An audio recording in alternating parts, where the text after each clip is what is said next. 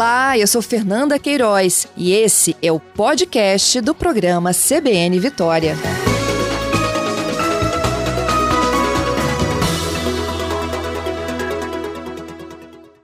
Muito obrigada aí pela sua gentileza, procurador. Senhor, senhor, vocês imaginam como que será essa retomada? Para muitos ela nunca nem deixou de existir, não é mesmo?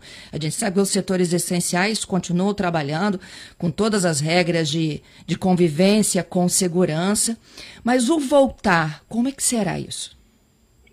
Bom, esse voltar, é, é nós vamos voltar de uma forma diferente, estamos voltando de uma forma diferente. As próprias relações de trabalho, o futuro delas, é com menos empregos formais, com o aumento da automação, do uso da tecnologia digital, aumento de taxas de desemprego, baixa reabsorção de força de trabalho, expansão de formas alternativas de contratação de força de trabalho, é, que não se vinculem permanentemente aos quadros da empresa, uso crescente do teletrabalho. Então, é, é uma perspectiva ampla Agora, no que diz respeito à retomada, aos direcionadores para o retorno seguro ao trabalho, nós temos recomendado a utilização é, dos direcionadores da Organização Internacional do Trabalho, Fernanda. É, posso detalhá-los mais se você quiser. Vamos. É, a partir da Convenção 155, nós temos três convenções internacionais que foram utilizadas para estabelecer um padrão. Né? A 155, que trata de máquinas, equipamentos, processo de trabalho, sob o ponto de vista da segurança ocupacional. Também a 161, que trata de serviços de saúde, e a 187, que trata das estruturas de fiscalização. Então, eu digo a vocês: o primeiro ponto importante é estabelecer, dentro do plano de retomada das atividades empresariais, não é, é formar uma equipe conjunta para planejar e organizar o retorno ao trabalho. Isso, obviamente, eu estou falando de empresas médias e grandes. Depois eu, eu falo das, nas micro e pequenas, como é que elas poderiam resolver isso. Excelente. Mas as médias e grandes, elas devem estabelecer um comitê conjunto de segurança ocupacional para trabalhar na perspectiva dessa retomada é, da atividade econômica, né? E desenvolver um plano de trabalho que inclua etapas que serão tomadas é, no sentido de organizar um ambiente de trabalho seguro e esse retorno saudável ao trabalho.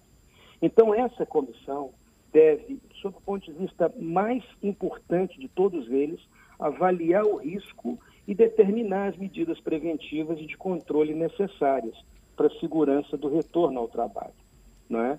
é uhum. Além disto, é, nessa, nessa, nessas decisões, é, antes de retomar a atividade.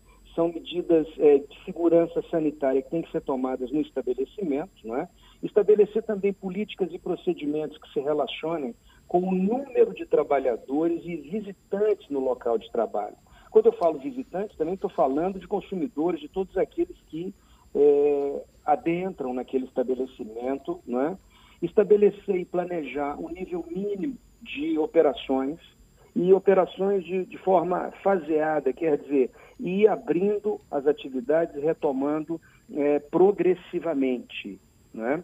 Além disto, estabelecer algumas hierarquias de controle para prevenir a transmissão de doenças.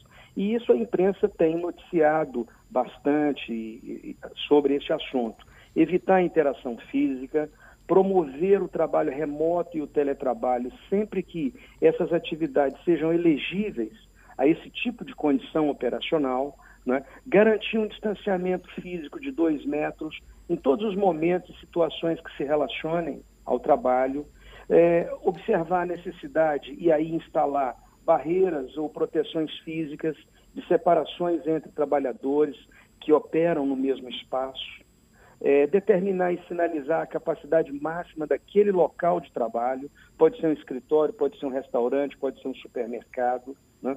No que concerne a ventilação, a, você já até mencionou mais cedo, é, a, a ventilação no local de trabalho, diariamente, preferencialmente uma ventilação natural, a garantia de horários de chegada e partida escalonados ou flexíveis, sobretudo para evitar o uso de transporte em massa em horas de pico. Uhum. E lembrando que aquelas organizações que puderem oferecer o transporte aos trabalhadores, isso é uma medida de maior garantia sanitária né, para a saúde ocupacional de todos eles. E aqueles que podem utilizar um, um, um, um veículo próprio, um meio próprio de transporte, devem preferi-lo ao transporte público, não é? também sob a perspectiva de se reduzir a possibilidade de contaminação. Treinamento e informação. A, a, o que nós do Ministério Público observamos ao longo desses tempos de pandemia é que há uma deficiência na comunicação entre organizações e trabalhadores. Né? Nós sabemos, vivemos numa estrutura desigual em termos educacionais no país. E isso repercute né, na força de trabalho. Há determinadas categorias que têm acesso maior à informação e conseguem compreender melhor essas informações, outras não. Então, as informações têm que ser o mais é, claras e transparentes e assertivas possível, para que todos compreendam bem e tem que ser feito de forma reiterada, sabe? Para que é, não se possa é, é, imaginar que um trabalhador não saiba aquilo que ele tem que fazer enquanto trabalhador, ao nível da, da autoproteção dele, dentro do trabalho, e fora dela, na família, quando sai em férias, e aquelas né, que ele deva tomar é, dentro da, da sua atividade específica de trabalho. É, eu estava pensando até nessa relação aí, o casa-trabalho também, procurador, porque, assim, por mais que as empresas né, adotem todos os critérios de segurança, não vai adiantar você tentar estabelecer um ambiente seguro se a casa da pessoa também não é segura ou se a rotina da pessoa não é segura, né? Se a gente puder dar o exemplo, por exemplo, de ontem, Ontem teve recorde né, de pessoas frequentando a praia no pior dia de isolamento desde o início da pandemia. E aí essa pessoa na segunda-feira vai para o trabalho. Exato. Ele então, vai ter veja... que também ter um, próprio, um policiamento, né, Dudu? Qual é a rotina dele fora desse ambiente de trabalho para ele não contaminar o próximo? Claro que sim. Então veja bem, dentro dos deveres de um trabalhador, e aí todos os que me ouvem, não é? é, é, precisam saber disso, dentro dos deveres do trabalhador está o da autoproteção. Então, uhum. a empresa pode estabelecer as medidas de proteção internas e deve fazê-lo, como também ela deve estabelecer protocolos e regras de condução do trabalho para casa, de casa para o trabalho e orientá-los, os trabalhadores e trabalhadoras, no sentido de que eles se protejam também em casa. Né? Então, isso, isso deve é, fazer parte desse plano de comunicação mínimo que as empresas fazem em relação aos seus é, empregados. E aí, Fernanda, quando eu falei que pequenas e microempresas têm mais dificuldade de trabalhar esse, esse campo de providências, as federações, confederações, serviços sociais têm feito um bom trabalho. Eles têm é, orientado não é, é, essas empresas nesse sentido. E também há na página do, do Ministério da, da, da Economia, sobretudo na Secretaria do Trabalho e Emprego, um, um, uma ferramenta que é o autodiagnóstico trabalhista, que pode ser acessado pela internet, que também tem regras, não é, para que essas empresas, sejam pequenas, grandes ou médias, possam reabrir com tranquilidade. É, é, acima de tudo a segurança, né?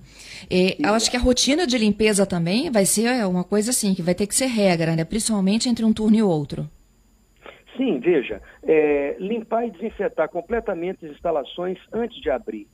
Aumentar medidas e a frequência de limpeza e desinfecção né, em áreas de tráfego intenso estabelecer um compromisso de manter aquela a minha própria organização de trabalho limpa e arrumada. Então cada um tem que assumir esse compromisso dentro da sua organização também, e isso faz parte dos deveres dos trabalhadores, não é? Nesta retomada, evitar o compartilhamento de itens, materiais de escritório, é garantir procedimentos de limpeza em mercadorias, suprimentos, correspondências, pacotes que sejam recebidos pela organização estabelecer e promover a higiene pessoal com todas as recomendações que os canais de comunicação têm feito que a população sabe muito bem que tem que fazer, né? a, a oferta aos trabalhadores dos, eh, dos materiais de higiene, não é? Como álcool gel, como é, sabão, como instalações é, é, para isto, priorização de toalhas de papel, se possível, é, informar aos trabalhadores a necessidade de evitar contato físico ao cumprimentar, e são aquelas regras de autoproteção que os trabalhadores têm que ter. Agora, o fundamental, né, por parte das empresas, sobretudo, é identificar os equipamentos de proteção individual apropriados, as tarefas e riscos de saúde e segurança e fornecê-los.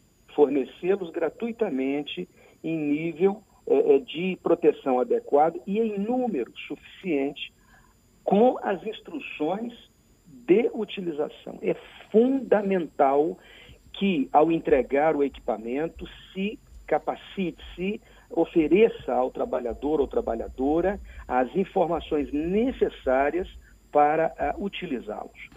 Ainda por parte da empresa, é, regras de vigilância da saúde, monitoramento do estado de saúde dos seus trabalhadores.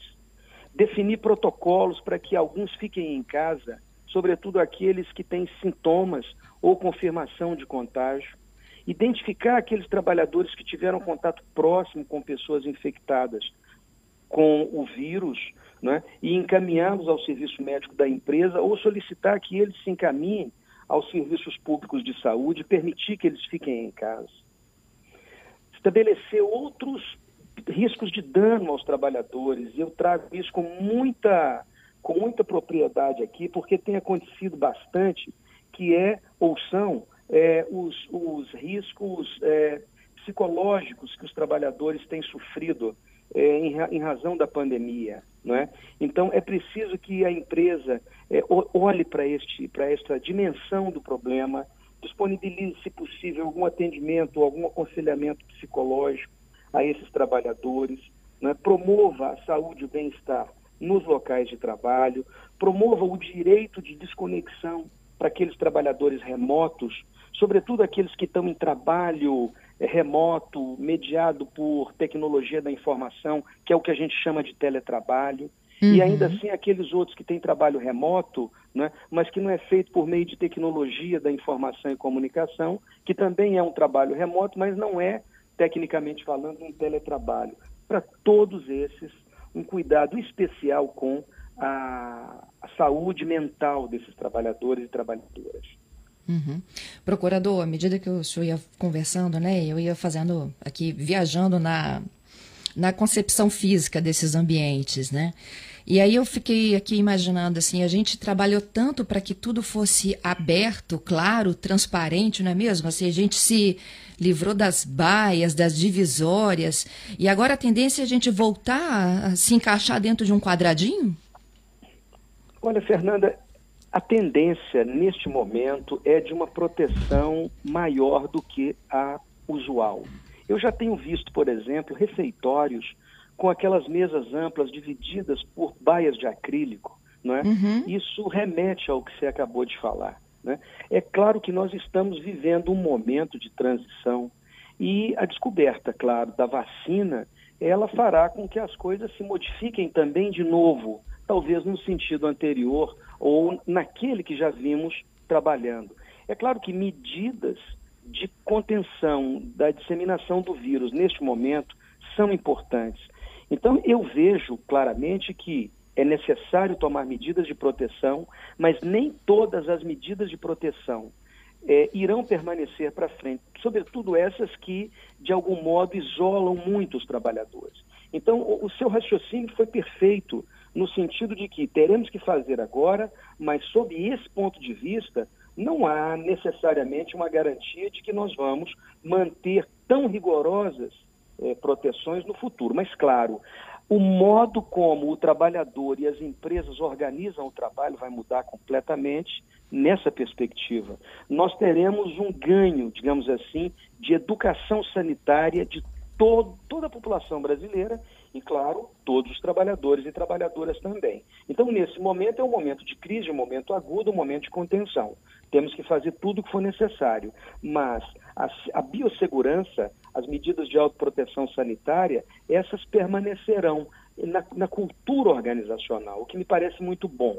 não é? Me parece muito bom. Não necessariamente, digo e repito, é, essas medidas de divisão, essa coisa estanque, isso daí é transitório, penso eu. Não é? Agora, a cultura vai mudando com o tempo. É isso aí. Procurador, muito obrigada pela sua gentileza e pela participação conosco aqui na Rádio CBN. O prazer foi nosso, o Ministério Público agradece e estamos trabalhando muito nessa pandemia. Não se esqueçam da gente,